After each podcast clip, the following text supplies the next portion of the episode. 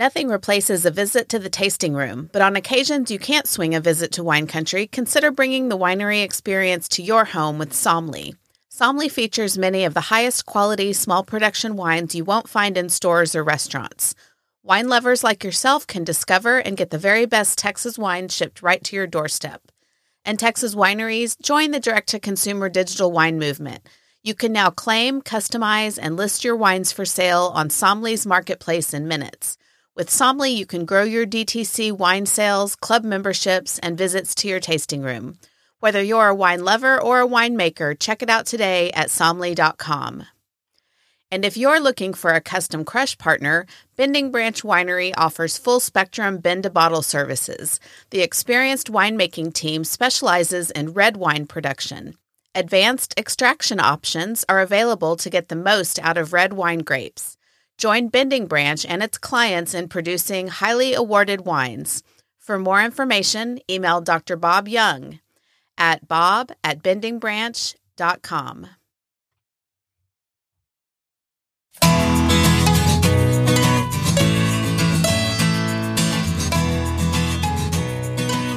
Welcome to This is Texas Wine. I'm Shelly Wilfong, a wine educator, writer, and Texas wine enthusiast. On this podcast, I share Texas wine news, interview the most important people in the Texas wine industry, and bring you the information you need to be a more informed Texas wine drinker. Thanks for joining me on this Texas wine journey. This is episode 60. Today, my guests are Nikhila Narra Davis and Greg Davis of Kalasi Cellars. They've got a major presence as both High Plains grape growers and as winery owners in Fredericksburg. You'll hear from Nikhila, who handles wines and vines, and Greg, who handles the rest. In the news, you'll find out who's receiving the Doc McPherson Award, why you should attend the Texas Wine Auction, and you'll hear from Valley Mills Vineyard Sarah Holder, who joins me to talk about rootstock and the ins and outs of planning a wine festival. Also, the word is out on which five wineries got my nod for the Toast of Texas Winemaker panel. Thanks for listening to This is Texas Wine. The Lubbock Chamber of Commerce announced Jessica Dupuy, wine and spirits columnist for Decanter, Forbes, and Texas Monthly, as the 2023 recipient of the Doc McPherson Award. She will be honored at the Taste of Texas Uncorked Wine Pairing event in Lubbock on Friday, March 24th. This is an annual event where the local wine industry honors Dr. Clinton, or Doc McPherson, a pioneer of the Texas wine industry, by recognizing a professional that has made a significant impact on Texas winemaking or grape growing. Past recipients include Bobby Cox, Neal Newsom, Greg Bruni, and Kim McPherson. You've heard Jessica on this podcast before, and perhaps on the wine podcast Another Bottle Down that she co hosts with Mark Rashap. Congratulations, Jessica. I've had a couple of guests drop in to share some key information with you about some spring events that are coming up. The first is Valerie Elkins, auction coordinator for the Texas Wine Auction. She's also director of membership at William Chris Wine Company by day. Here's Valerie. Hey, Valerie, thanks for joining me. I'm so excited about the second annual Texas Wine Auction. Can you tell me a little bit about the event? I can, Shelly. Thanks a lot. I'm so excited to talk about the Texas Wine Auction. Our event is scheduled on Saturday, April 29 from 6 p.m. till 11:30 p.m. We're back at Vista Oaks Event Center again this year, which is just about 10 minutes west of downtown Fredericksburg. This is the premier event supporting Texas wine in our state, and we're so excited to welcome our guests. Well, it's going to be a great time, and I'm excited that I actually get to attend this year. I know this is the second time that you've done this event. Tell me why this event came to be. You know, we are really passionate about supporting and making impact within our community. And the Texas wine industry has been growing uh, leaps and bounds over the last few years. So it's really exciting for us to be able to promote an event that supports Texas wine, but also supports our local community. So we're raising money for two different things. We have a special auction item for our guests to bid on that will provide money for additional research on winemaking and grape growing practices in Texas. And that will go to increase the presence and understanding of Texas wine, not only in our state, but around the country and even the world, hopefully. And then, secondly, our the main focus of our event is to raise funds to provide health and wellness services to support our amazing hospitality workers within the Hill Country community. Since wine tourism is such a big part of our region, taking care of those who are taking care of our guests are really extremely important to us. Excellent. And I know last year you made a good amount of money and you're planning even more um, fun and opportunity for fellowship and fundraising this year. So tell me what people can expect if they buy a ticket to attend the event. Absolutely. It's going to be a super fun night. Uh, we'll start with a welcome reception from around 6 to 7.15. And during that time, we'll be having a silent auction. And there's lots of great items that are experience, wine, travel, retail based, I think that our guests will really enjoy. And then we're going to move into the fun part of the evening, which is going to be a chef competition. We have eight chefs from around the state who are going to be cooking for us and providing a heavy appetizer at each station. And our guests will be going around to taste the food items and will be voting on their favorites. So that'll be a fun little competition aspect that we didn't have last year. And then we'll go into our program and live auction where we have some really great things helicopter tours, um, trips uh, to, to other wine regions, great opportunities for, for excellent uh, auction items that would be really fun to have. And then finally, we're gonna we're gonna have a little a party after that. So we'll be dancing and DJing it up here, uh, just just dancing and having a good old time. I just uh, found out that the dress code is what cowboy chic. Is that what you're calling it? Yeah, that's right. Anything that uh, fits uh, fits what you want to wear, we want everybody to be there and be comfortable, but have an awesome time. I love it, and I'm excited to put something into the silent auction. I'm thinking about putting in a an opportunity for someone to be the guest co-host of the podcast for an episode. What do you think? Well, I would bid on that myself because I think that sounds super fun. And I think there's just a lot of great opportunities for a lot of different types of things. So, anybody that has any items that they may want to donate, whether it be for a silent auction or a live auction item, they can reach out to me directly. Okay. And if wineries want to get involved, perhaps as sponsors, or how can wineries participate? Yeah, very easy to contact us. We do have a website, www.texaswineauction.com. Uh, we have Instagram and Facebook pages at Texas Wine Auction. And also, my email address is auction at texaswineauction.com. Super. And this isn't just for members of the Texas wine industry. So, anyone who's in the area is welcome to buy a ticket and come on out, right? Absolutely. Anybody that likes good wine and likes to buy silent auction and live auction items and support your community while you're doing it, we, we welcome everyone. I can't wait. Well, I will see you there, and hopefully, we'll see a lot of uh, podcast listeners out there too. That would be great. Thank you so much. Okay, thanks, Valerie. I'm dusting off my boots for this event. Remember that Becker Vineyards Barbera from Tallent Vineyards in the Hill Country that won big at competitions around the state, including Top Texas Wine at Houston Rodeo's Uncorked Wine Competition? It also won gold recently at the San Francisco Chronicle Wine Competition. Well, it just won Best in Show Red at the American Fine Wine Competition. Becker also won silver for Reserve Chardonnay and gold for Reserve Viognier. Last year, in the same competition, Silver Spur Winery won Best in Show Red and Best in Class for other red varieties for their 2019 Aglianico. When the results came out last year, I reported that Shari Gherman, who's the president of the American Fine Wine Competition, had said in a press release panels of independent judges who taste wine, as these people do, are able to arrive at non biased conclusions that benefit the consumer and the entire industry. She said Silver Spur is a small winery in a state not known for top wines, but it won Best of Class for other red single varietal and Best of Show Red. You can bet that it would not have won either but for blind tasting. So, this is two years in a row that Texas has won Best in Show Red at this competition. So, two years, two top Texas wines. I'd like to suggest some new language for Shari's next press release. How about something like this? Year after year, we can count on Texas for Best in Show wines. Wines from Texas show remarkable varietal diversity but consistency in their high quality. Judges have come to expect that wines from Texas will dominate this competition.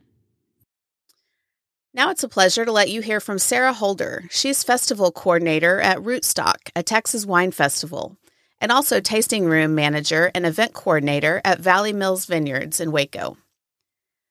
And best of all, she's a fellow wine podcaster. In this next clip, you'll hear a bit about each of those roles, as well as some tips for listeners who are planning wine events and festivals.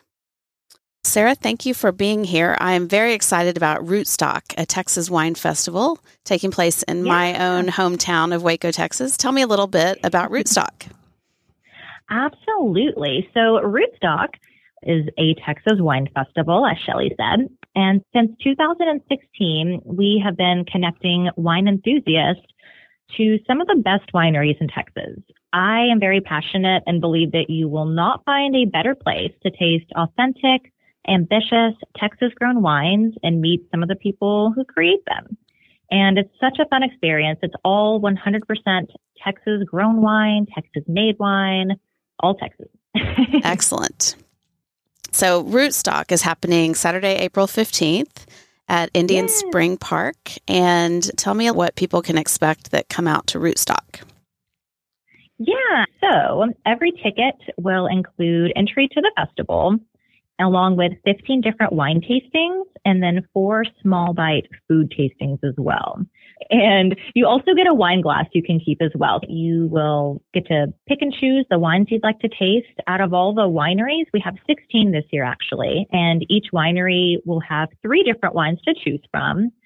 So I always suggest maybe doing a lap and just looking around at each booth to see, you know, each tent, like, oh, what do they have this year? Who's new this year? What do I want to taste? You know, what am I in the mood for? And then you can also purchase bottles of wine as well at our festival. Are the participating wineries all from the Hill Country? Yeah, I can read the list of wineries we have for this year, and I'm so excited. It's such a fun lineup. This year we have, of course, Valley Mills Vineyards, we also have Lost Draw Cellars, Farmhouse Vineyards, Pedernales Cellars, Kalasi Cellars, Red Caboose Winery, Brennan Vineyards, Kuhlman Cellars, Three Texans Winery, Westcave Cellars, Rustic Spur Vineyards, Rancho Loma Vineyards, Chateau Wright, Solaro Estate Winery, Blue Ostrich Winery, and William Chris Vineyards. Nice. So I'm familiar with a lot of those, and there are a few that are new to me. So always something new to discover when it comes to Texas wine. Yeah, absolutely. I think the furthest winery is probably Chateau Wright. Yes. They're out in the Davis Mountains. Excellent. And they're fairly new too. They came out last year and had a great time, had a really good experience. They're really good people. And, you know, of course, we invited them back and they were like, oh my gosh, yeah, let's go to Waco. So we're For excited. Sure. Excited to have a lot of these guys back. It's going to be great. It sounds like a fun environment too. You've got some bands going and some games, it looks like. So great day. Yeah, for the bands at noon, we will have the Lindsley brothers starting the day out, and they are fantastic. They're these brothers, and they're just energy and fun. And the key word for them, I would say, is happy. mm-hmm. They actually played our New Year's Eve event for Valley Mills Vineyards when we released our latest pet nat. And they just honestly kept that party going. They were so much fun, so energetic. So I think they are amazing for a festival. And then we have Matt Klein Band, which will just keep that energy going. They are amazing. Everyone's going to want to get up and dance and yeah, we'll have lawn games as well because hopefully, you know, the weather's going to be perfect. Of course. Of course it will. yeah, of course it will. And then we do have a few food trucks as well. We have Baylor Street Pizza, um, Lee's Kitchen, which is um, like Vietnamese food, La Paria, which is kind of like a fusion restaurant, um, Nico's Cheesecake. So, yeah, lots of different food bites and small bites oh, wow. that day as well. You will yeah. not go hungry, it sounds like. Exactly. and then if you still have any room for additional food, if you still want to try to catch dinner, there is an opportunity to attend a VIP dinner. What can you tell me about that? Absolutely. So Pignetti's Italian Cuisine is doing our VIP dinner this year. And it's a five course meal. And we're actually bringing in five different Texas wines from the wineries selected at Rootstock to do the pairings with them. And this is one of the main things that I do for the festival too. And it's the best. Nice. You'll have amazing, amazing food. Chef Robert, he actually has been doing all the uh, VIP dinners and wine dinners at Pignetti's location in Temple, which has been there for quite some time. He does all of their special events and he's coming down from Temple, even though they have this Waco location now, he still is really passionate about his art, which is fine dining. And he's so willing and so excited to help us out with that. And yeah, the menu is going to be fantastic. And you get to try five more different Texas wines that some of them might not even be available at the festival. So it's kind of an, another elevated experience as well. Wonderful. I know it takes a lot to run a, an operation like Rootstock, and one opportunity that people have to participate is to be a volunteer. I think you're still looking for a few volunteers. Absolutely. Yeah, we would love the volunteers. There's the first shift, which is about 12 to 3, and then the second shift is 3 till around 6:30 or so. And if you'd like to be a volunteer, feel free, listeners, to send me an email at rootstockwinefest at gmail.com. And I would absolutely love to connect with you. And we can get you a few little perks that day as well if you're willing to volunteer and help us out. Good deal. So you said that tickets are $40 now online. There is a disc- discount code. I've been reminding people that if they purchase online, they should use the code Shelly. They do go up at some point, and they're $60 at the gate correct? Correct. So the week right before the festival, one week out, they'll go up to $50 online. And then, yes, they'll be 60 at the gate. So basically, I suggest buying your tickets ahead of time online at rootstockwinefest.com. I would get them now. Mm-hmm. we do have individual VIP tickets that are $140 and a sponsorship for $1,100. And that includes a table for up to eight at the dinner. And Again, with that too, inquiring about a sponsorship, you can email me at rootstockwinefest at gmail.com. But if you're just looking for those general admission tickets, just definitely go over to rootstockwinefest.com, use that code Shelly and get you a little discount. Perfect. Well, I know this is happening rain or shine, but of course it's going to be shine, sunshine all the way. of course. Yes. yeah, absolutely. And we will have quite a few tents on premises as well, just in case. Um, you know, tents with tables and chairs and because saying shine too here in Texas, shine could be 75 or shine could be 90. True. Very true. so there'll be shaded, yeah, shaded areas. We'll have plenty of water stations available and then no shortage of wine or food as well. I love it. And your day job, you work at a Texas winery, right? I do. So during the day, I am the tasting room manager and event coordinator at Valley Mills Vineyards about 20 miles west of Waco. And if you also haven't been there, I would love to give you a tour, come out and do a tasting. And we also have 100% Texas grown grapes. We make all of our own wine in house and it's a really, really beautiful special piece of land also that vineyard. And shelly you've been there yeah. I have. It's unbelievably beautiful. It is hard to believe that such a, a, lovely little gem exists right there. And i've heard that referred to as like northern hill country. Do you say that? Yes. I always tell people it's kind of the very very tip of the iceberg when people think like texas hill country mm-hmm. because you'll drive kind of you know through waco through where, it's fairly flat and then all of a sudden you turn into Valley Mills and you turn literally into the winery and you're going, oh, this is different. And then we have about 52 stairs that you walk up. Well, we have handicap parking as well, but typically you'll walk up those 52 stairs and then you look out and you're like, oh, like where did this come from? I see hills to the right, hills to the left. And yeah, it's a really special place. It is. Well, I know that you've been planning festivals for a while, and I know that some of my listeners are, also have responsibilities for planning events and different types of wine festivals. Are there some things that people should keep in mind when they're planning for groups, large groups of people to come together around Texas wine? Yeah, absolutely. So, kind of each year, say Rootstock, you know, ends on the fifth. It's it's on the fifteenth. Basically, that following week, the Rootstock committee and I will get together and kind of go over, okay, what went well, what could have improved, um, breaking down the cost of everything. I will say the last three to four years, that's been something that you we really have to keep up with. Just you know, little things from the city, barricades and permits, and working with TABC, really solidifying what I call the boring stuff. Mm-hmm. Work, yeah, like you know, working with the city, nailing down a date as soon as possible. Um, getting your layout in, communicating with all the wineries very, very far in advance. You know, the more you can do the further out is the most important. There's, you know, obviously small details like probably in the next few weeks, I'll nail down my concept for the flowers for the VIP dinner and like my decorations. You know, there are still things that you can do kind of on the fly. But yeah, planning an entire festival, a lot of work goes into it. Um, you really do have to be passionate about it. You really have to be excited for every single thing that you do. And we've had weekly rootstock meetings the last oh gosh, at least the last six months or so, just, you know, nailing down a time each week where all of us meet. We, I delegate a list out like, okay, you're going to do this. I'm going to do this. You're going to go here. Ready, break. See you in a week. yep. Let's check back in to see how it's going. Exactly. Because the committee, not all of us, I, you know, I might go a week and a half, two weeks, three weeks without seeing anyone else. So really, nailing down those meeting times is very, very crucial because, you know, it's springtime too and it's event season.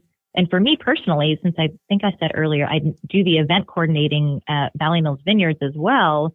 I really have to keep my calendar really tight, mm-hmm. but for it also to make sense where I still have a little bit of wiggle room to where if something does come up, I can kind of drop what I'm doing and go, okay, this is for rootstock. We're doing this today, and I'll plan everything else kind of around it, especially this far out since the festival is a month away. Oh my goodness. That's very exciting. and um, yeah. I also want to ask you to give a little plug for your podcast. Oh, amazing. So, yes, I have my own podcast, and it's called Somm of Our Thoughts, S O M M. Mm-hmm. And me and my best friend Carter we have a podcast and our format is we talk about wine and then we do a food pairing and then we end with a vinyl pairing. Oh, yeah. I love it. Um, yeah, Rogue Media Network actually reached out to me a little over a year ago and they were like, Hey, you seem like you really like wine. Do you want a podcast? And I was like, oh, I do, but I need my best friend here with me. And she actually runs the wine shop here in Waco, which is a natural wine shop. So we have a really cool dichotomy when we're tasting wine together too. And yeah, you guys should listen to it. you should. It's really good. I've enjoyed it. And you talk about a lot of different kinds of wine. So sometimes there's a Texas wine, but often there are wines from all over the world. Yeah, it's a great time. And we do live shows. We've done, we did one live show um, this past October, and we're kind of gearing up to get ready to do another live podcast show probably sometime in the summer when they asked us, when do you want to do the next show? All I said was after rootstock. right. Just got a lot, a little bit like, going on thing. between now and then. Yeah. I was like one thing at a time and we'll, uh, we'll get there. Shelly, we also just want to thank you for being a sponsor this year for Rootstock. For us, this is really a dream come true. This is so huge for us. Whenever people come in to my job at the winery and you say Texas wine, one out of five people go, Have you heard that podcast from Shelly Wilfong? And we're like, Yeah, oh my God, we love Shelly. This is Texas wine. Absolutely. So you have Aww. a very, very far reach and a very um, loving community around your podcast. And I just can't thank you enough. We're so excited to have you involved this year. And your podcast is amazing. Oh my gosh, it's one of my favorites. Well, thank you. Thanks, Sarah. Finally, I've been hearing from a few people who are wondering which wineries will be pouring at the Toast of Texas. That's the Wine and Food Foundation event happening at Bee Cave on Sunday, April 23rd. Well, the list is up, so check out the full lineup on the Toast of Texas website. You'll also see that the five wineries for the VIP event have been named. I've selected five top wines and invited those winemakers or owners to participate in a panel that precedes the main event. And those wineries are Ab Astris, Siboney Cellars, Spicewood Vineyards, Uplift Vineyard, and Wedding Oak Winery. That winemaker panel is for members only and is almost sold out, but there are plenty of tickets left for the main event, which features 28 wineries, tasty food, and lots of fun. They're at Star Hill Ranch in Bee Cave, which is basically Austin. And of course, using the code Shelly will get you $10 off your ticket. Come raise a glass to Texas wine and to the great work that the Wine and Food Foundation does to educate and support Texas wine and food enthusiasts, especially Texas wine enthusiasts. Find links to all these stories in the show notes at thisistexaswine.com. And that's the Texas Wine News.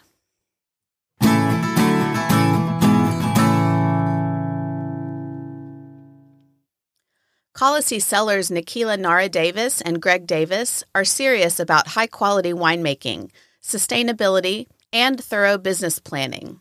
As they strive to deliver exceptional Texas wine, they're bringing new technology and new ideas to Texas. And they're doing it with some style and an Indian flair and a winery mascot called Dolly the Llama. Here's our conversation. You spent part of your childhood in India and part on the Texas High Plains.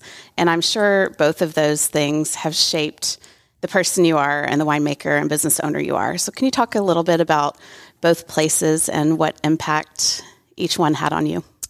Sure.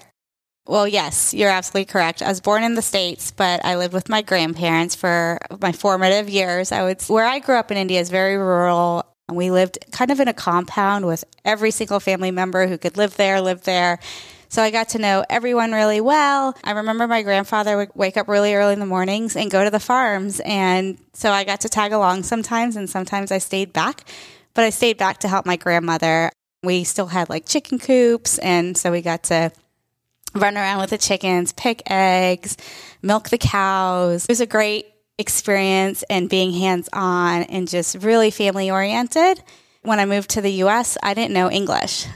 I grew up speaking Telugu. And so when I moved back, my parents were actually in New York, in Queens, both trying to get careers going.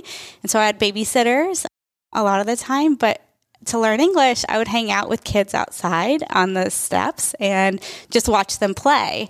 And that's kind of how I really picked up learning English my parents moved down to the High Plains, like you mentioned, in 1996. So I remember when I was leaving New York, people were telling me I'm going to be riding horses to school and wearing cowboy boots, and they don't have school buses in West Texas. And I believed all of it because I'd never been.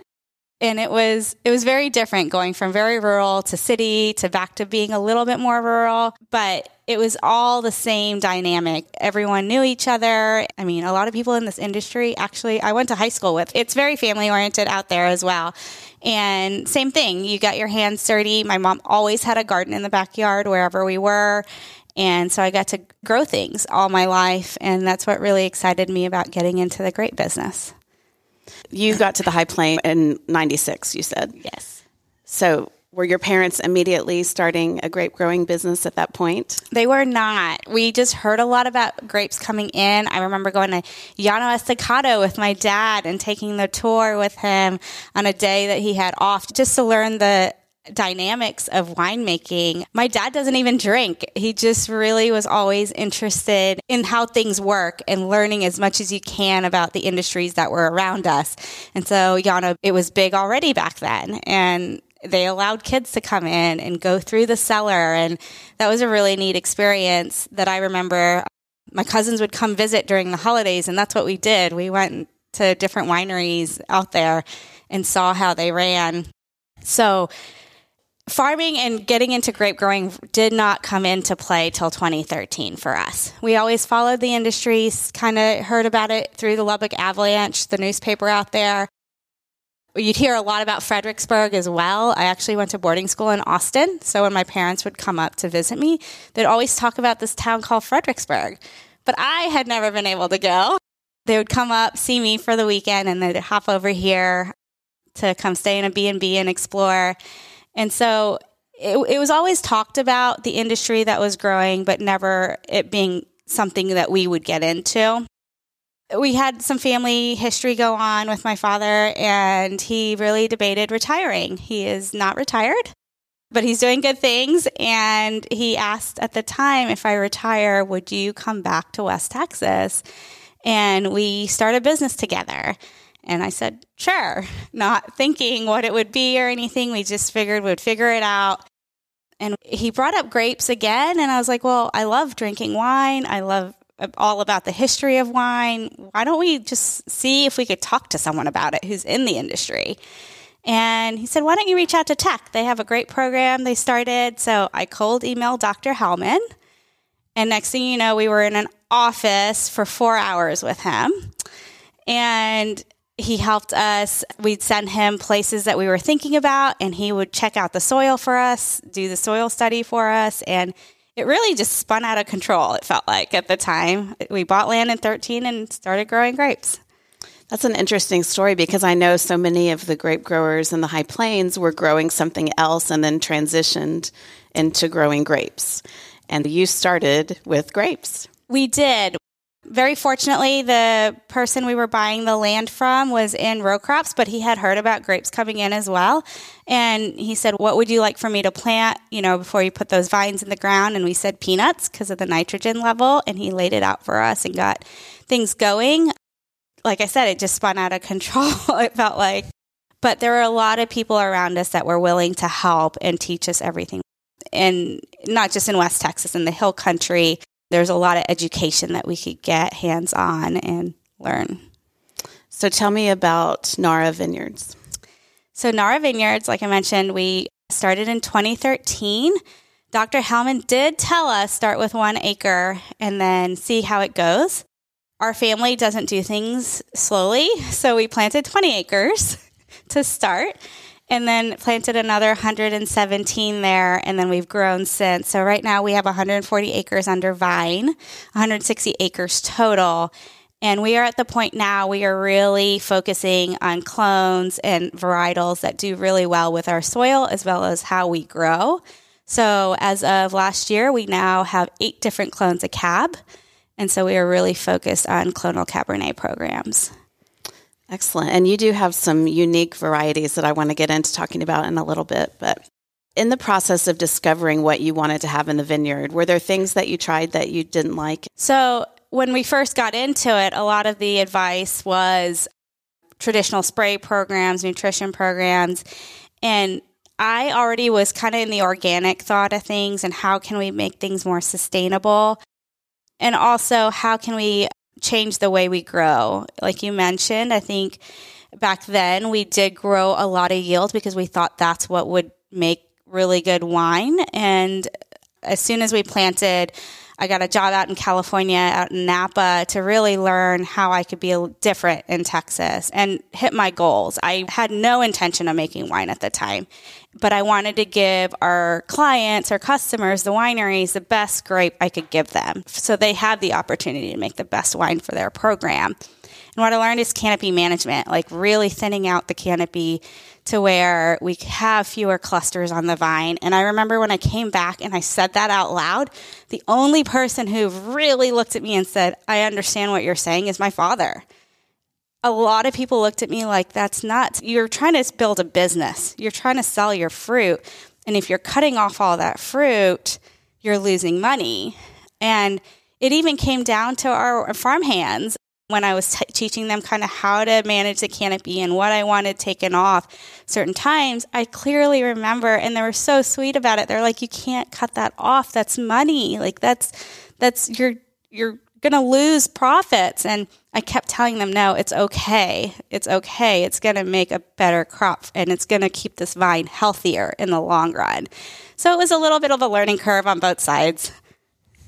You're maybe just a little ahead of your time, but but now that's the common knowledge, right? Right. Tell me a little bit more about your interest in sustainable viticulture. What does that mean for you out there? Putting as little harmful things I can in the environment. So we are, are herbicide free, pesticide free. You could say we're organic. We're not certified. And I keep it open because I know we, in Texas, you don't know what the weather is going to do tomorrow.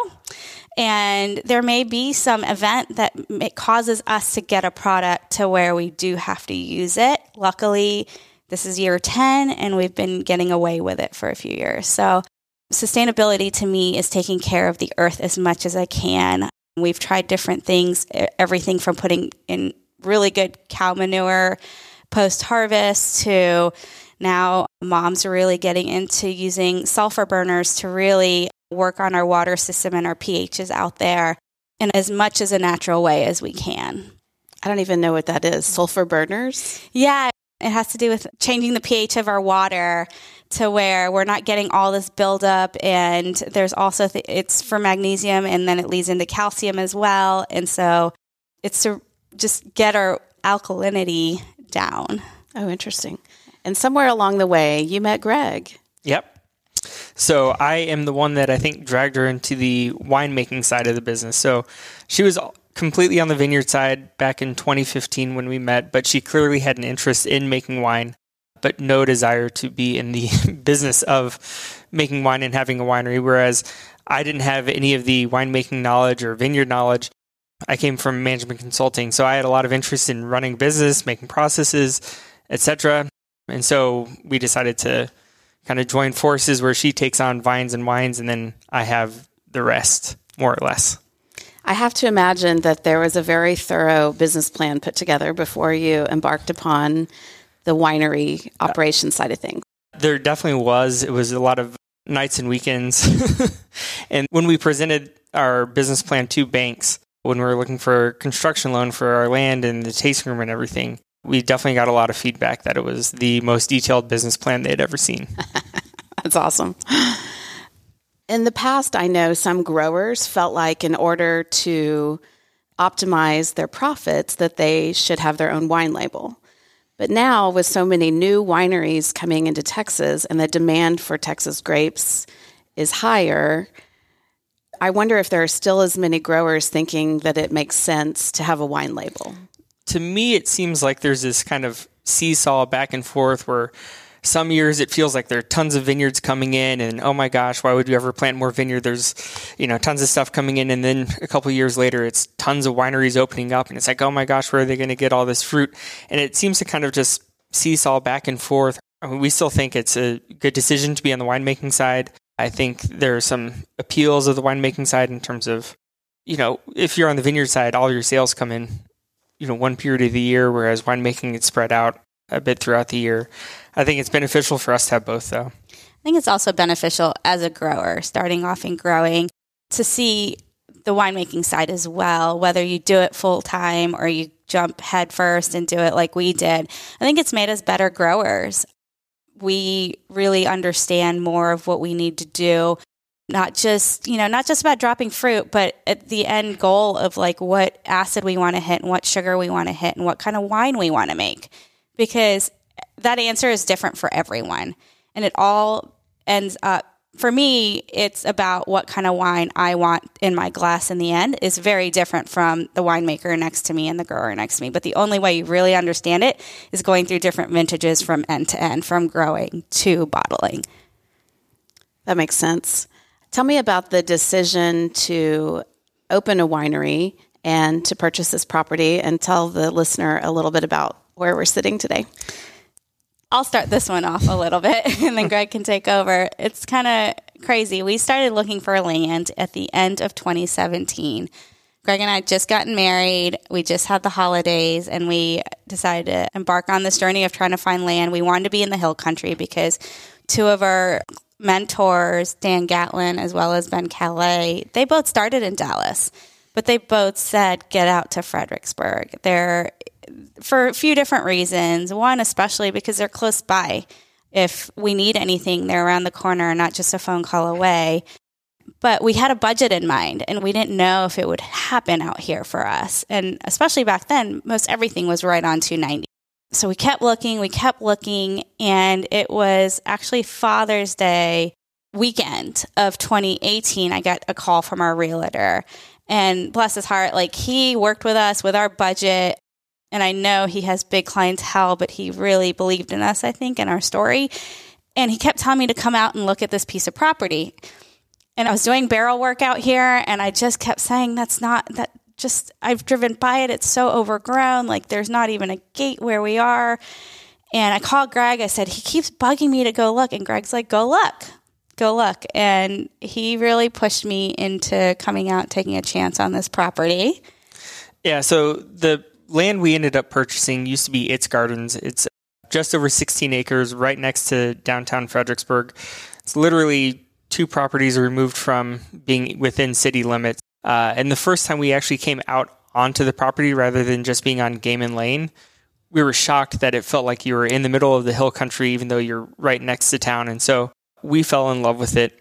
It was within budget, which was huge for us because even, you know, end of 2017, beginning of 2018, prices had already gotten pretty high to the point that it wouldn't have left us money to build a tasting room and kind of achieve what we were hoping to achieve. And so we got really lucky. It was kind of it felt like it was kind of at the tail end of when we needed to find land. Otherwise, we were going to have to really put off opening for longer than we had hoped for. But it all worked out. I remember that weekend too because I looked at it and then I was like, Greg, you got to get out here. He was flying in from his client in DC at the time, and his parents were meeting us in Austin to have Father's Day all together. And we had some time on that Sunday and we were talking about it. And his parents are like, let's go, let's drive out there and see what it is. And I think we all just were like, it's beautiful out here. My parents came soon after that to look at it too. As you can tell, we're very into our parents and families. And that's when I realized I, I do believe in certain signs in life. And this property actually had jujubes. I'd never seen jujubes in the US. I thought they only existed in Asia. And my mom pointed it out. And so I was like, you know what? This has to be it. This this is awesome. Mm-hmm. Super cool. And the couple that owned this before was Melvin and Matilda It's. We met them soon after we purchased the property, and they were both extremely nice. Melvin's no longer here, but Matilda is still a complete sweetheart. She came by the tasting room, I think it was last summer. Yeah. How did they use the land?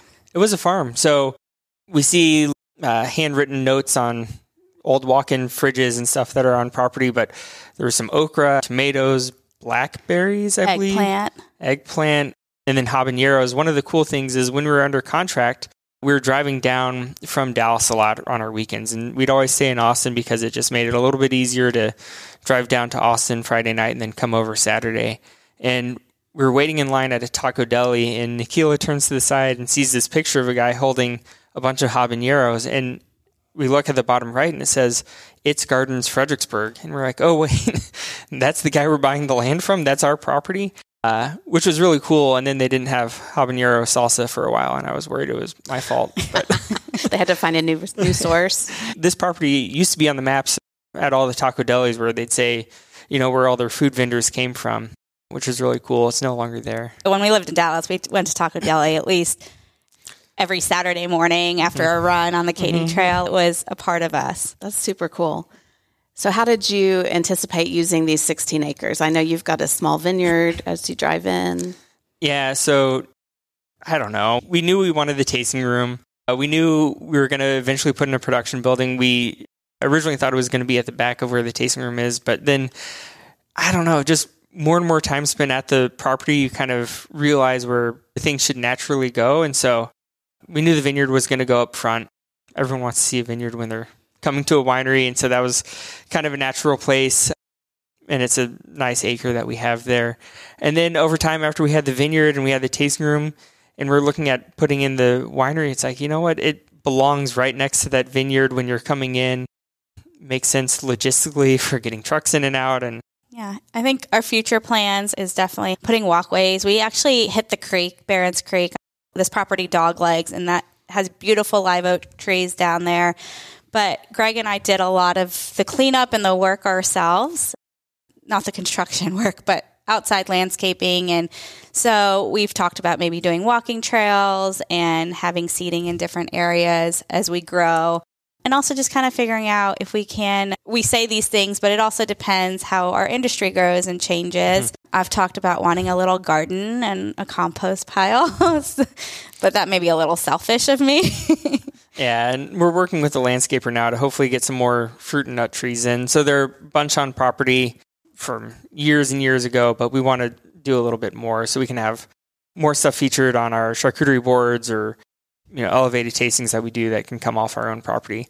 The criminal thing, though, as kind of Nikhila was alluding to, is the prettiest part of our property is actually you know the back left side that goes down to the creek.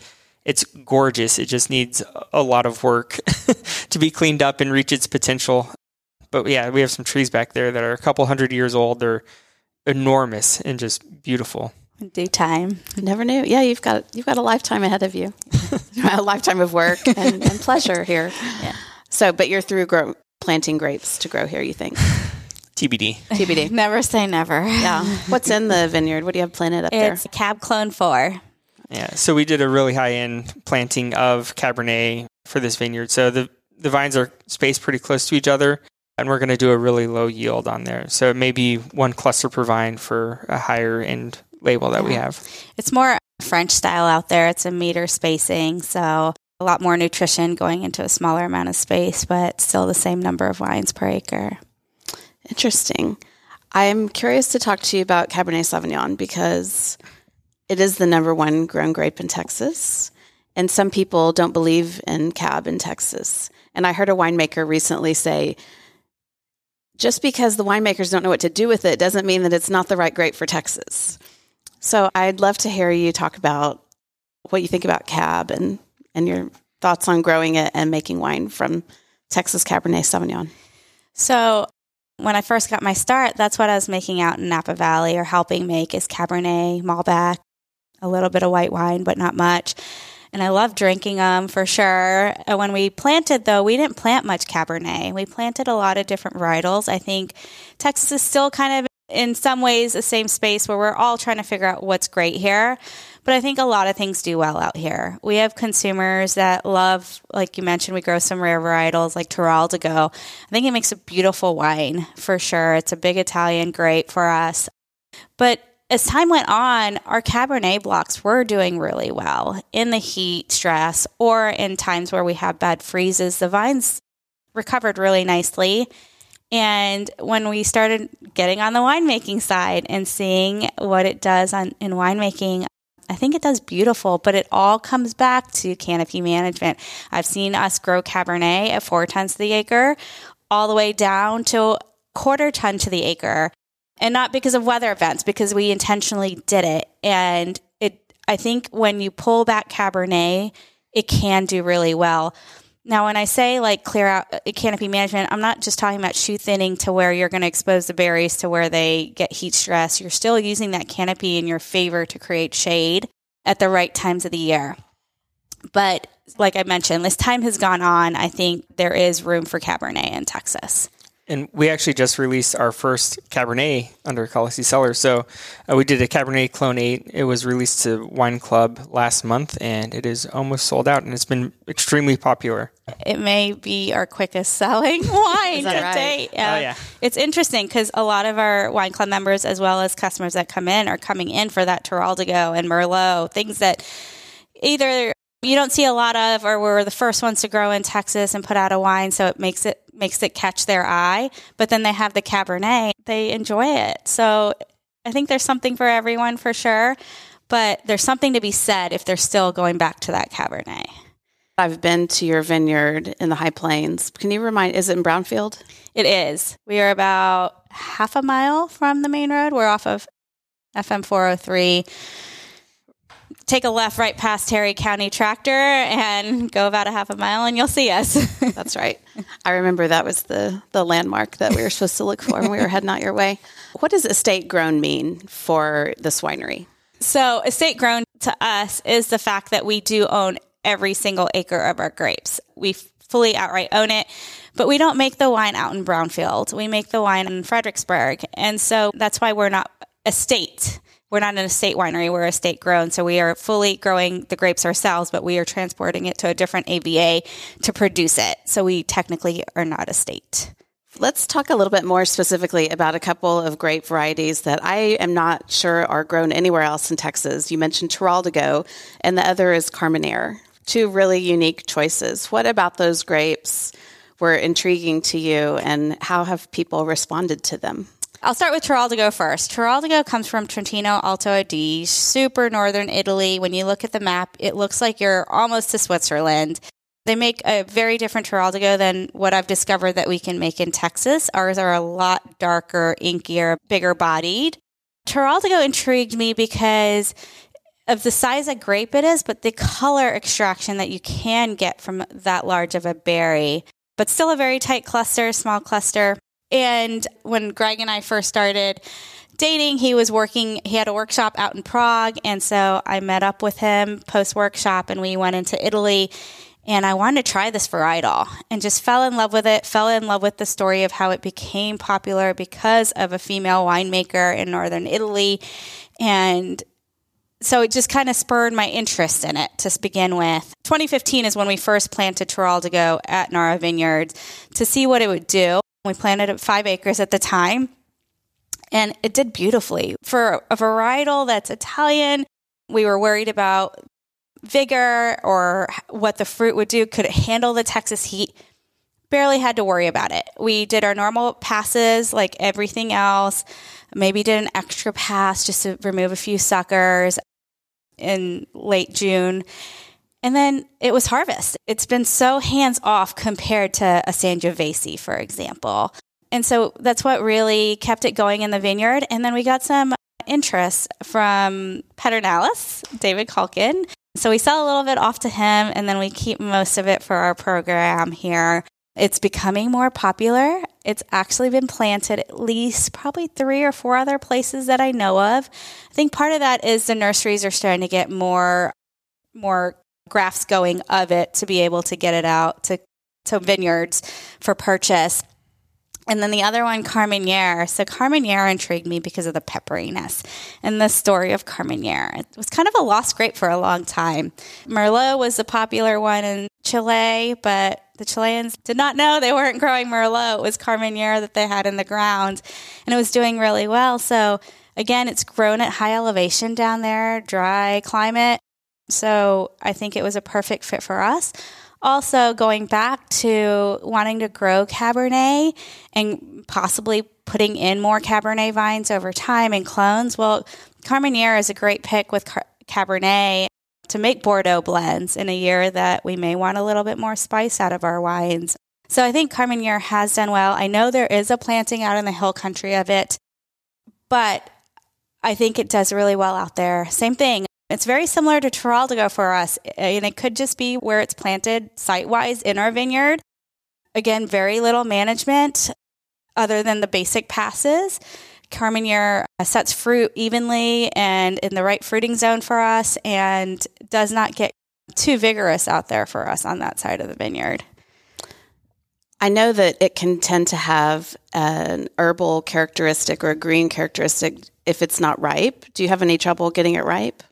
We do not have trouble getting it right, but we have discovered Carmenere is so finicky in the fact that if you miss your pick window by a few hours, you may lose all those beautiful pyrazines that are characteristic of Carmenere. The only way we learn that is by experience, vintage to vintage differences, making wine, and we can definitely attribute it to maybe not picking it at the right time hard hard lessons to learn, I'm sure. Yes. okay, so I learned to love wine through Pinot Noir. And in the Pinot Noir world, people talk about clones a lot. I haven't heard people talk as much about clones of Cabernet Sauvignon. Why is that? And how did you choose the clones that you did? I think I do have to definitely give credit to Dan Gatlin on this one and also Ben when they first started buying from us the first things they asked me were clones. And I was, you know, this young kid and were, was very confused of why they were asking about clones, why it meant so much. So it made me look it up and start reading about these clones and why they are so important. Every single clone I can say has a different attribute to make a Cabernet. So if you do want to get into more blending and Cabernets and you want more of a dark fruit versus a herbal character or spice character, it is clonal driven. I think you're seeing it more and more in California. Winemakers are talking about clones and what clones they are planting and making, and it's starting to come to Texas. I know uh, when I've gone and done tastings, there have been one or two times we have heard about clones. But I definitely think it's important on the grape growing side and the winemaking side. As a grape grower, it does make a difference what clone you plant in the environment you're growing in. So you must be juggling a lot of different clients for your viticulture business that's in the high plains, several hours away. That sounds like a big task because you're managing the winery here and the grapes out in the high plains, traveling back and forth a good amount, as well as fielding questions from winemakers who want to know how things are coming along, right? Mm-hmm. Yeah. yeah. Nikhila manages most of the sales of grapes, so she has that side. I help build some of the infrastructure to track all that, but Definitely. That, and Greg, Greg's not giving enough credit to himself, but I think he's made me a better business person on the vineyard side. Made me think more about varietals and pricing and contracts. He's made me a little bit stronger and speaking my mind, uh, believing in what I'm doing. But I think this wouldn't work without both of us. We also have a two year old now. and so we juggle things well. We, we travel as a unit, we do things as a unit. And so it's, it's nice too because it keeps my mind fresh. I'm not just talking about viticulture and I'm going into sales on the vineyard side or coming in here and getting trained on how to introduce, you know, what we're doing out in the field into the tasting room. But I think it's important for both of us to be on both sides because Greg, yes, he's mentioned he does everything else but growing grapes and, and is a cellar hand in the winery for me. But he does a lot of the research on winemaking as well and what other people are doing in different parts of the world to make their vineyard more successful and I'm trying to implement those slowly. he reminds me a lot. Greg, I have to imagine that you're maybe the worrier in this family. and I think that growing grapes and having a winery is probably filled with like sleepless nights over a lot of different things because it's risky to grow grapes or any agricultural product, frankly. You're at the mercy of the weather.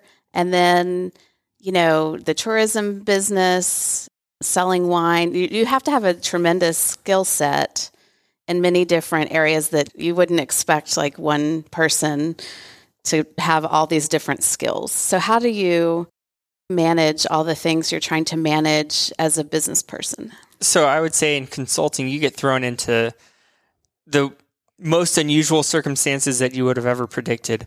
I mean, you'll get thrown on a project and told you need to fly out today and go and solve X, Y, and Z problems. I got thrown onto a payroll project where my client had over 150,000 employees and they needed me to fix the process. I had never done anything with payroll before. So, you know, through doing that, you learn a lot of the, the logic that you want to use when you're solving a problem, how to figure out, you know, what your blind spots are, what do you need to go research, etc. And so I'd say for running a business now, consulting really helped teach me how to look out for problems, understand where I may have blind spots that I need to be aware of and, you know, maybe put some things in place to avoid some of the risk. And so, yes, there were a lot of sleepless nights. I would say mostly when we were trying to get the tasting room built. There was a lot of stress when so we bought the land in 2018. It took us a while to get construction financing in place. So we started construction July of 2019 and didn't get our tasting room open until August of 2020 and COVID kicked off and was kind of a a lot of hoops and other things and unknowns to jump through as a business owner. And so back then there were definitely a lot of sleepless nights, especially since I left my job in end of 2019 to focus on this. So it was a, a lot of unknowns of, hey, are we ever going to be able to open? Are we ever going to be able to sell a bottle of wine? but now that the tasting room is open, we have the winery, we have you know, strong customer base built up and everything is a lot less stressful than it was a couple years ago. Good. It's also been nice because we've started to build our own team here at the winery and the tasting room. And so Greg can finally start handing off some of the tasks that has kept him up at night. Mm-hmm. And we're very lucky to be able to employ people. Yes, that's I think been a game changer for us. Just adding stability. I mean, whenever we, when we first opened and everything was really on the two of us, and then maybe some part time people working in the tasting room. There's not much room for error or anything. Whereas now child. Have, yeah, that was the. I joked. Our first full time employee hire, I used to call him our paternity leave program because it was the only way that Nikhila and I would get some time away from the tasting room is if we had actually hired someone. And so that was what spurred you know the first hiring. But that was a very good thing to do, and you know we built on that, and we're going to have four full time employees very shortly. So it's nice. You made a big commitment to building your own production facility here. And one of the things that you've just recently made news on is your purchase of an optical sorter. Can you explain what that is and what it does? Yeah, so my first experience with an optical sorter was back in Napa. At the winery I worked for, they would rent it for their highest end Cabernet off of Howell Mountain and it reminds me of a machine out of a Dr. Seuss book now, now that I look back. So we are doing passes throughout the season in the vineyard to try to get the best grapes we can out of that block, that acreage. Then we have a mechanical harvester that does somewhat sort out in the field for us to where we get destem grapes into the winery, but we still want to take another pass. And the optical sorter there's three different stages to it. The first one is just a massive hopper that we drop bins into that dejuices everything, and then just the grape berries go up the elevator onto this vibe table. It just shakes really, really fast, levels everything out, and some of the trash gets taken out then. Some of the rachis that may have broken off or leaves. And then it goes on to the optical belt. The optical belt has a camera, and we put in our parameters on like an iPad like screen we select the hue, the color, the density, maceration of the berry, and also how many air jets we want to use and how finite we want to make the final bin look. And so it goes onto the optical belt. These parameters are set. The air jets are going off as the camera is seeing what's passing through. It has a trash chute, so anything we don't want goes into this other bin and then the good stuff goes into a separate bin and then we have the best of the best berries ended up in that bin so it's kind of like i love lucy style but you don't have human error at that point it is relying on technology when we started the vineyard we relied heavily on technology throughout the years and so we wanted to also bring that on the winemaking side we work so hard throughout the year that to make the best wine possible. And we've seen it in the regions of the world where they have these optical sorters are making very high end wine. And that's where we want our program to be. Yeah, and so the optical sorter can remove 97% of the material we want it to remove. So really the resulting fruit that ends up in the, you know, acceptable bin or whatever we want to call it, the the sorted bin, it looks flawless. We had been looking at it for a couple years, talking about it. Greg went out to Napa. I couldn't go at the time and went to different wineries out there to see it for himself and see if this was the right decision for our program and we pulled we pulled the trigger after his trip. yeah, there were some sleepless nights leading up to harvest.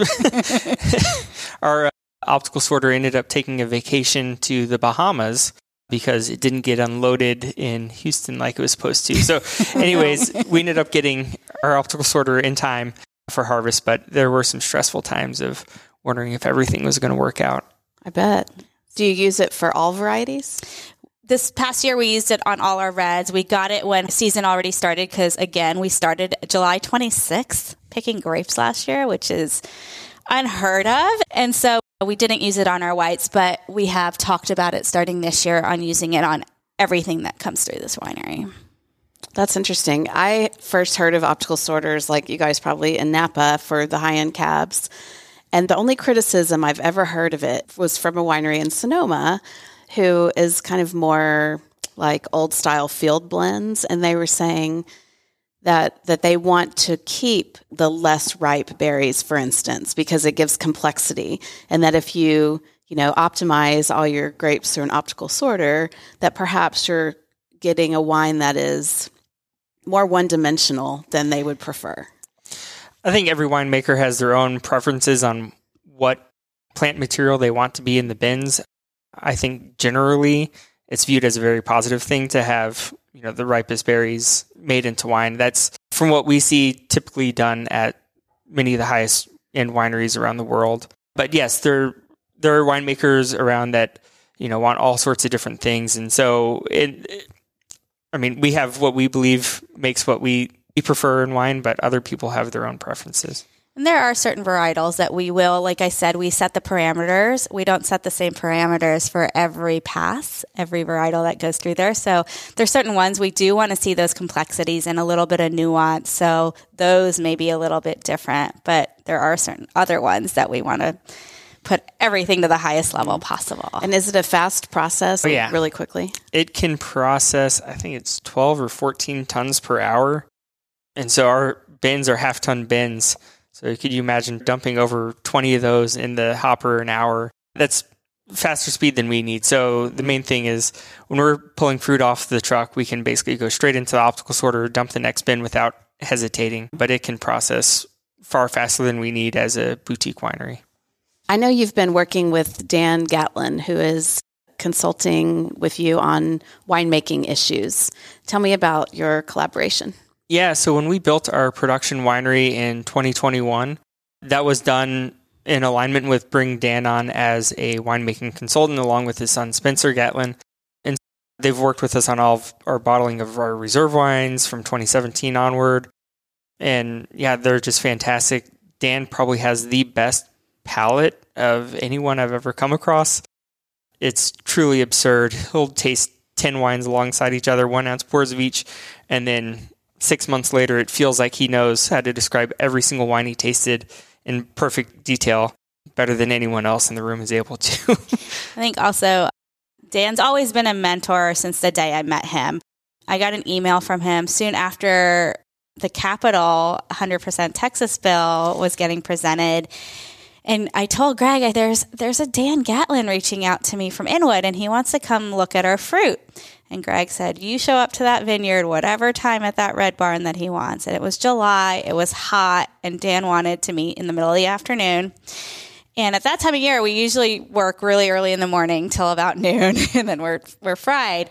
But he showed up, and if you've never seen Dan, he is very tall, and I'm very small and he can be a little intimidating. And the first thing he told me was, just so you know, I haven't bought anything out in Terry County in a long time. So I'm thinking, okay, this is going to be an interesting conversation. and we went and sat down for probably a half hour and went through everything we grow, our growing style, what we're doing in the vineyard at the time.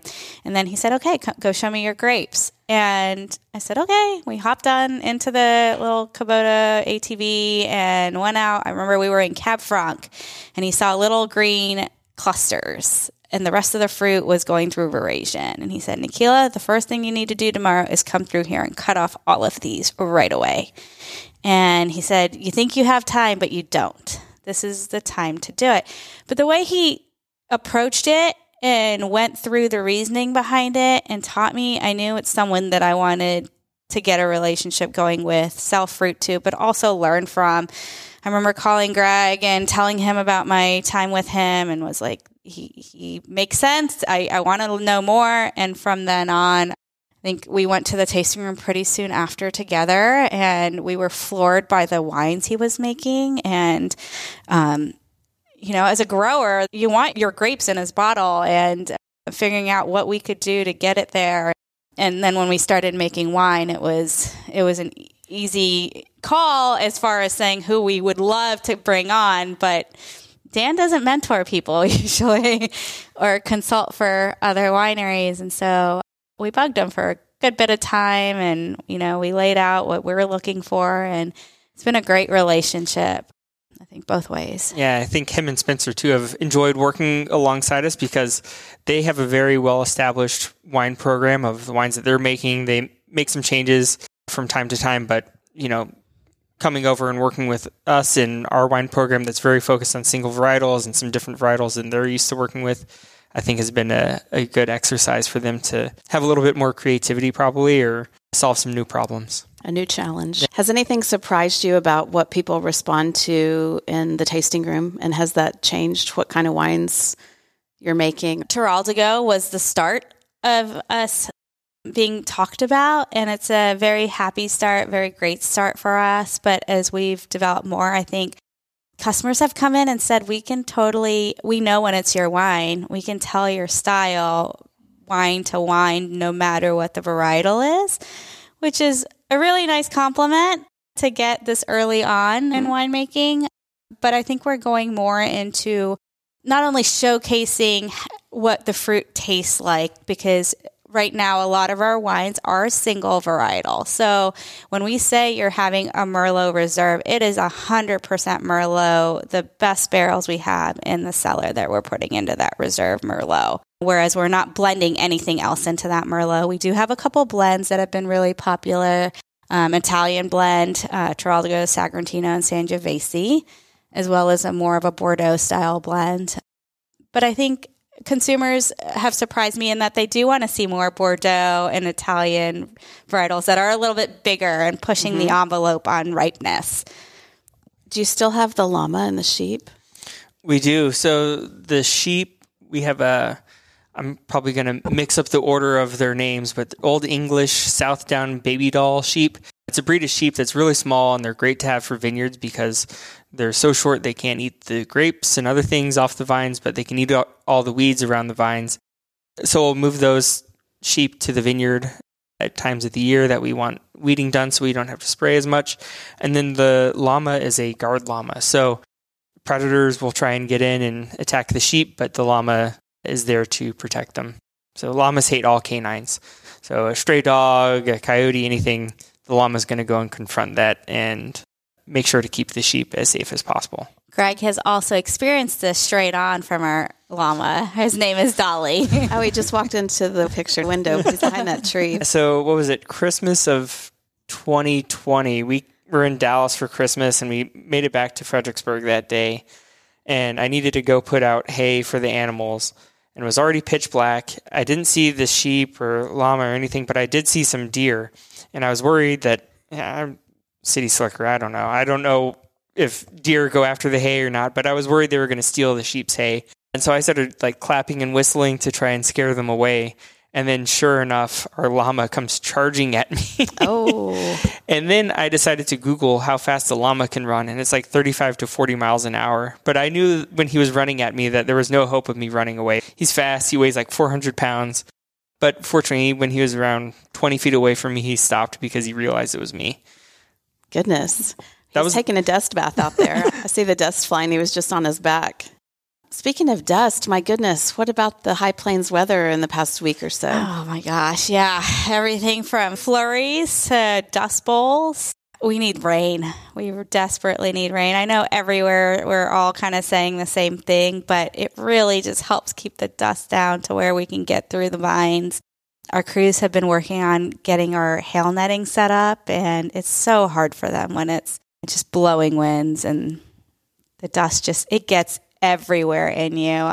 If you haven't experienced West Texas, you can tell yourself just keep your mouth closed, just walk straight as fast as you can into that door, you get inside and then you realize you have a mouthful of dust and you don't even know how. It's not always that bad. it isn't. But I'm saying in these dust bowl situations. Yeah, the week or so prior was really rough. Yeah. Look like from photos. I also saw a vineyard owner that had done a before and after picture and in the before they had some really nice cover crops. And then in the after it was just blown to bits. Oh. It's like you try to do the right thing, right? And That's sad. You know, you think that maybe that'll help you out and keep things tamped down a little bit, but yeah, it was rough. Yeah. Last question is kind of a big one, and you can answer it however you see fit. What excites you about the future of Texas wine, and, and what makes you excited to be a part of it as a, both a vineyard owner and a winery owner? It's changing so much from when we started making wine back in 2017 and started looking for land and everything to now. It's almost completely different than it was back then. I would say that there are a number of changes. I think from the consumer side, you have more people that are taking Texas wine seriously and appreciate really good wine. And so that has some effects throughout the industry when, you know, customers are willing to invest in really good quality wine, then wineries can justify making that, and then vineyards can grow higher and higher quality fruit. And so that's just night and day change from you know the historical stereotype of Texas wine. So that's something that's really great. But there's so many new entrants to the area, so a lot of new wineries, a lot of hotels are coming in, distilleries, other things, and so it's really changing Fredericksburg pretty quickly into more of a seven day a week destination. And I think it's opening up a lot of other doors for Texas wineries to grow. Maybe it's to elevated tastings, maybe it's to distribution. So there are a lot of other avenues that are, or doors that are opening up because of the changes to the industry. And I think that's going to be a lot of fun for us as business owners to kind of navigate all of those. Yeah. It's fun to be in an area of the industry where people are excited to see what's going to happen and are talking about us, this industry, comparing us to other regions that have been growing grapes for a long time and the similarities. And Greg came on also when the 100% Texas movement was going on, which was really exciting. And at that time, we were just growing grapes and starting to make wine, but didn't have a tasting room. And we kept hearing, well, does the consumer understand what you're trying to push for. And I went to the Capitol and listened to everything. And when we opened this tasting room, I had that kind of thought in the back of my head. What are customers looking for? What are consumers looking for? And it made us very happy to hear when people would ask us, where do our grapes come from? What's in this bottle? So customers do care. It is a very much farm to table industry, and it's been exciting to see I think we also challenge each other in this industry in a positive way. Um, as Greg mentioned, Fredericksburg growing, the businesses around us that are coming in to help support the wine industry. We wouldn't be here without the B&Bs. They were the originals in this area that brought tourism as well as the antique shops, the German history, the museum here. Without them, the wineries wouldn't be here. And, and the peaches. And peaches, absolutely, the peaches and the farmers.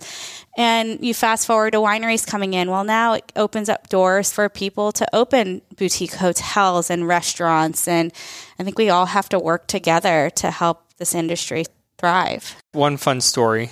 It wasn't necessarily fun at the time, but back when we had bought the land and we were looking for a construction loan, we had presented our business plan to a bank. And we were worried that our budget was going to be too small. They were going to think we were building something too small because we saw some other wineries that were coming in and we knew that we weren't competing with them on a price point and other things. But then their feedback actually to us was, oh, aren't all the tasting rooms out there just in mobile homes or RVs? and we go, have you been was, to Fredericksburg? it was very eye opening to us. But for some people that, you know, maybe don't come out here all the time, that probably wasn't too far removed for them. Maybe, you know, when they came five years before, maybe that was what a lot of Fredericksburg was or was the reality for a lot of new wineries. And I don't think anyone would, make that comment again if they made it out here because it's crazy what's happening. It's an exciting time for sure.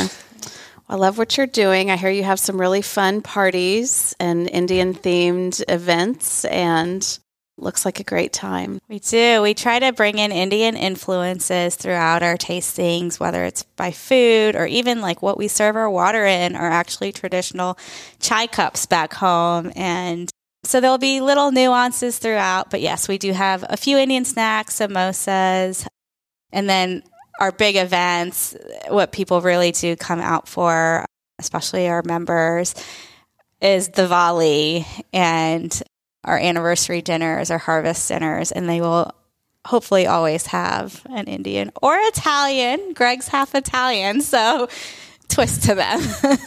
yeah, but we like working with a chef out of Houston a lot, Chef Roshni Granani. She's fantastic at coming up with really, I don't know, creative Indian inspired dishes that people love. And so we feature her in a lot of our events. Well, thanks for giving me a little glimpse into your life. Well, thank you for thank having you. anything that I didn't ask you that you want to be sure and mention. We're working with Southern Glazer's now for distribution. Oh, that's great. Across Texas. Across, Across Texas. Texas. Yes. Wonderful. Yeah. For on premise, so restaurants. In the future, off premise too, I'm sure. Well, so start looking for your wines and restaurants all around the state, I guess. I hope so. I hope more Texas restaurants believe in Texas wine and carry us on their wine lists. Yeah, so that's something that we think is important for the growth of the industry is to put more and more good Texas wine on the shelves so that people can try it and realize that it it is worth buying, it is worth visiting, you know, Fredericksburg tasting rooms or tasting rooms throughout the state. And so we want to be a part of that growth of the industry. Do I think it's very important too. It was really interesting. COVID wasn't a happy time for many, but the interesting side on the tasting room is I can't tell you how many people we serve that would say, I had no idea Texas made wine. And I hope that never really gets said again because they're seeing it out in the market and being able to get a great bottle of Texas wine in their hands. For sure. Do you know yet what wines you're going to have in distribution? So, Southern Glazer's so far, they've picked up our 2017 non reserve Malbec, our 2017 non reserve Tannat, and then we have a second label called Antima Cellars that they've picked up. Wonderful. I'll have to look for those. Congrats. Thank, thank you. you. Well, thank you so much for your time. Thank you. Thank you. Thanks, Nikhila and Greg. Stay tuned for demerits and gold stars and more about Terral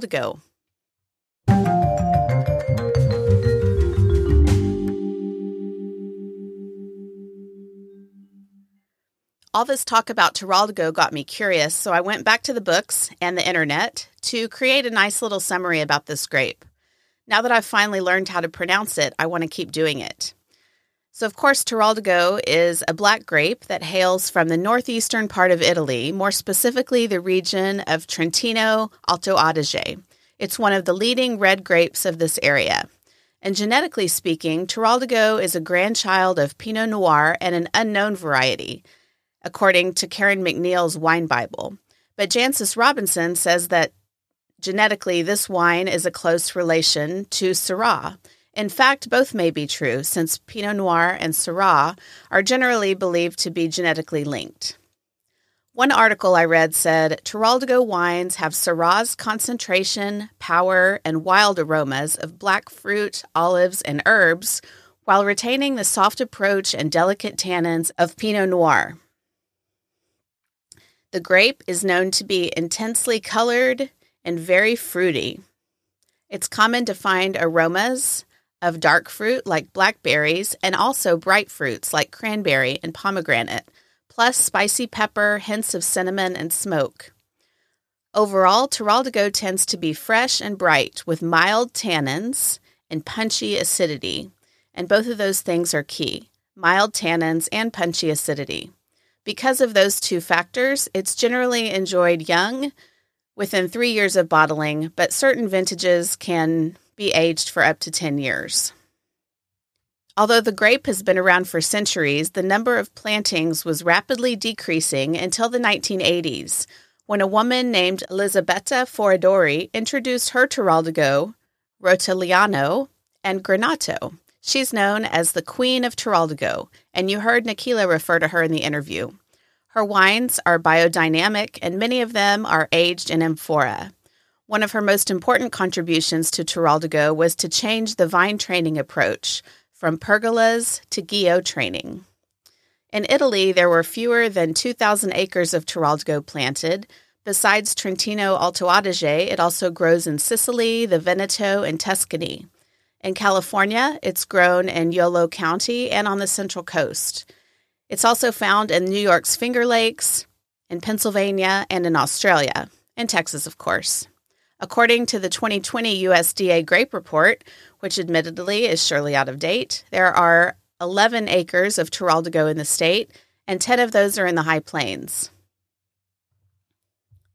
Here are a few Texas Teroldegos to note.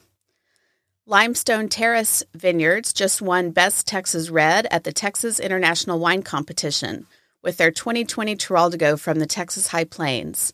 The same wine also won double gold this year at Houston Uncorked Wine Competition. Besides Kalasi Cellars, other wineries making Teroldego include Bingham Family Vineyards, Pedernales Cellars, and Kerrville Hills Winery. In addition to Narra Vineyards, you can find it planted at Pepperjack Vineyards, Bingham, and Stephen Cindy Newsom Vineyard. This isn't necessarily a complete list, but hopefully that gives you some place to start if you're interested in exploring the grape. Stay tuned for demerits and gold stars.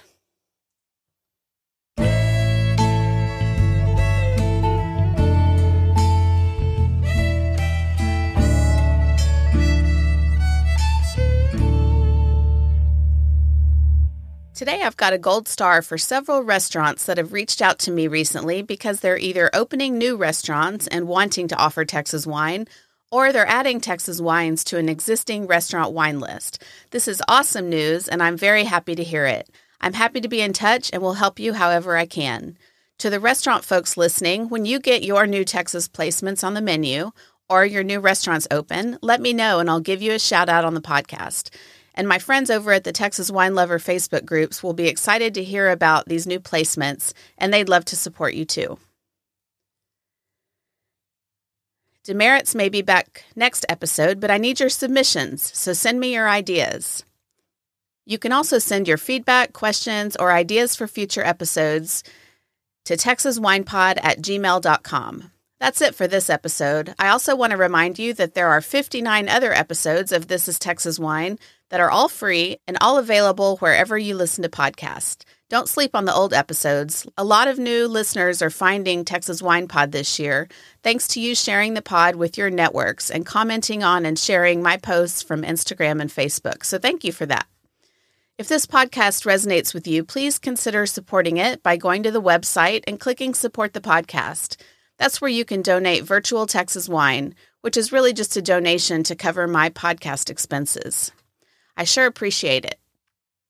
And while you're there, sign up for the newsletter. I have high hopes that I will be sending out a newsletter more regularly in 2023. Not going to lie, it always takes a back seat to actually getting the podcast done.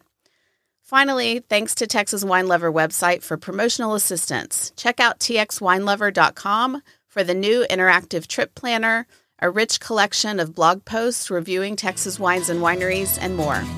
And don't forget about the new app. I hope you'll be attending Texas wine events and festivals this spring. Please say hi if you're attending the Texas Wine Auction, Rootstock, or Toast of Texas. Ticket links are available in the show notes, so get yours today. I'll be back in two weeks with an interview with Dan Gatlin of Inwood Estate Winery. Cheers, y'all.